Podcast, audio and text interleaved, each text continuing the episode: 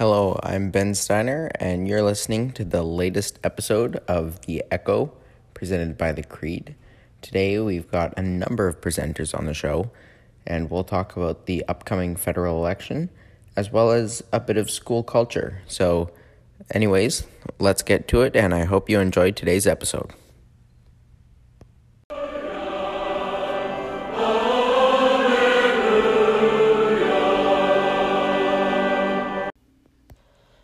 Hello, it's Brian from The Creed, and today I'll be talking about skate culture at St. George's.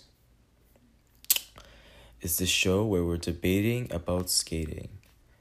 Uh, it's a sad reality, but people have started realizing that uh, the popularity of skateboarding is decreasing. An online survey actually discovered that uh, fewer and fewer people are looking to purchase skateboards. And although the numbers aren't exact, uh, the number of skateboards dropped approximately 50% over the past few years. Furthermore, even skateboarding companies such as Zumiez are facing closures. Skate culture is almost non existent at St. George's, and I began to notice this during my time here, especially during this time of year when the weather is really nice. It's the perfect time to skate but why aren't we seeing more skaters as saints? Is it because there's a certain stigma for skaters and how they should act or be? And how can we address this issue? Because it has reached a point where skate culture is almost non existent at St. George's. These are just a couple key points I will be addressing in today's episode. So, personally, I love to skate during the weekend when I have free time. Um, I usually use my board to as as transportation uh, around the city. Um, I like to go out with a group of friends, but it's really difficult to find people to skate with, especially at St. George's. Um, whenever I ask people, uh, would you like to go skate with me? Uh, do you know how to? They always answer no and I don't want to skate. And I've always been confused why they have this stigma around skaters. And I've actually talked to a couple of my friends and asked them, uh, what do you prefer to do in your free time then? And they, most of them, most not if all, answered with uh, gaming and just gaming and playing sports, not even looking, not even anywhere close to skating. So I decided to dig a little deeper and I actually conducted an interview with my friend, um, asking him about his childhood. And I asked him if he has changed and how he has changed. What are the changes that he went went through as a kid? And he responded with, uh, with this. As a child, I had tons of free time. I enjoyed the little things in life. I loved riding my bike around the neighborhood. I loved playing with my friends, playing soccer. But as I started to get older, I felt the responsibility to perform well at school and look posh, look better in front of those who are watching me. So I understood where he was coming from because once again, he was a St. George's boy. He was a private school boy. So he felt like it was wrong for him to skate. Like it does he doesn't belong on a board. And this made me really upset. This made me feel bad for him because it was sad that there's this type of stigma around skaters. So he actually helped me understand uh, why there is little to none no skate culture at Saints. What I have been doing most recently is teaching my friends how to skate.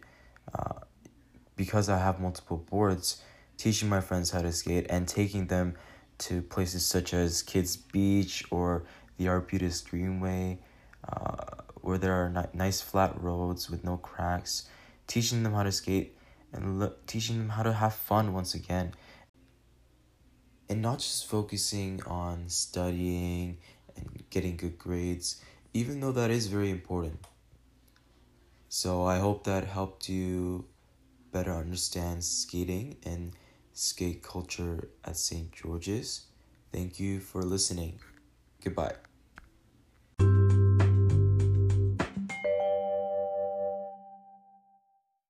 Hello, I'm Derek Wu from The Creed, and I'm joined by Matthew Chen, also from The Creed, and today we'll be easing into elections with The Echo, covering the 2019 federal election here in Canada. We're going to go to Matthew now to first to discuss the most recent polls for the election. Well, Derek, looking through the most recent poll data, which was updated on April 30th, we see that conservatives have grown to a 36.4% of the popular vote, continuing their steady support amidst the liberal struggles. The Liberals, at 31.1%, are hovering around the 30% mark as their support continues to decrease in the aftermath of the SNC Lavalin affair. The NDP, at 15.4%, under Jagmeet Singh, have failed to make any meaningful breakthrough, struggling to make up the support the party once had under Jack Layton and Tom Mulcair. The Greens are at 8.7%, the Bloc Québécois are at 4.6% federally, however, at 20% in Quebec, the People's Party at 2.1%, and the other at 1.7%. The polls have also shown that there is a 35% chance of conservative majority, 31% chance of conservative minority, 22% chance of liberal mi- minority, and 12% chance of liberal, liberal majority. So, Derek, what are the months ahead lo- looking like for the conservatives? Well, the past few months have actually been pretty successful for the Conservatives. They had victories in various provincial elections Ontario, New Brunswick, Alberta, Prince Edward Island. And they've also seen the rise of various outspoken and loud leaders across the country, most notably Alberta's Jason Kenney and Ontario's Doug Ford. Ford has pushed controversial policies and has attempted multiple times to block the carbon tax. And Kenney himself has called for harsh measures to force the Trans Mountain Pipeline, including turn off the taps legislation. The main conservative push is largely based around the carbon tax, especially in British Columbia. This tax has deeply impacted gas prices, with gas prices hitting record highs. Conservatives have also been emphasizing foreign policy, most notably the trade conflict with China, and criticizing Trudeau's handling of the case. Another point of contention is the Conservative climate plan, which Scheer said he will release soon, but other parties continue to criticize, claiming that the party is unclear on climate change. So I'm going to bring this back to you, Matthew. How have the Liberals brought themselves to this difficult situation? Well, recently, the Liberal polls fell drastically in the aftermath of the SNC Lavalin affair with the resignation and expulsion of cabinet ministers Jody Wilson-Raybould and Jane Philpott. Along with that, Trudeau has also been accused of attempting to influence Wilson-Raybould to manipulate SNC Lavalin prosecution and has led to four resignations over the first three months of 2019. Justin Trudeau has also received a 56.1% disapproval rate, which is higher than US President Donald Trump, who has a 53% disapproval rate. Recently, Trudeau has also been receiving criticism over handling of the trade conflict with China and the Huawei scandal, as well as handling the flooding in eastern Canada. Trudeau and his Liberal Party are also currently projected to lose seats in Western Canada, Ontario, and the Atlantic, while continuing to maintain their strong lead in Quebec. Looking towards Quebec, Derek, where Liberal support is at its highest, what sort of circumstances have made this possible? Well, Liberals have largely benefited on the struggles of the NDP and the Bloc. The NDP has struggled in polls, often hovering around 15% in polls over the recent few months. NDP leader Jagmeet Singh suffers from the fact that, frankly, he's not very well known in public. He's also struggled with political gaffes, on one instance, having to check with his party caucus regarding the party's policy on gun control. The Bloc Québécois, under new leader Yves Francois Blanchet, has actually seen a small increase in polls, reaching nearly 20% in Quebec, after struggling in early polls and dealing with internal party strife, with leadership struggles under Martin Ouellet and a caucus split. The Greens have seen encouraging advances, especially in BC, where they're projected to win around three seats, and also the election of the first Green Party opposition in Prince Edward Island. Additionally, Green Party leader Elizabeth May remains one of the most popular party leaders in Canada. So, Matthew, even though it is still a number of months away, what do you think party leaders should really be considering? Currently, for Trudeau, the situation looks pretty bad, especially with decreasing poll numbers six months prior to the election.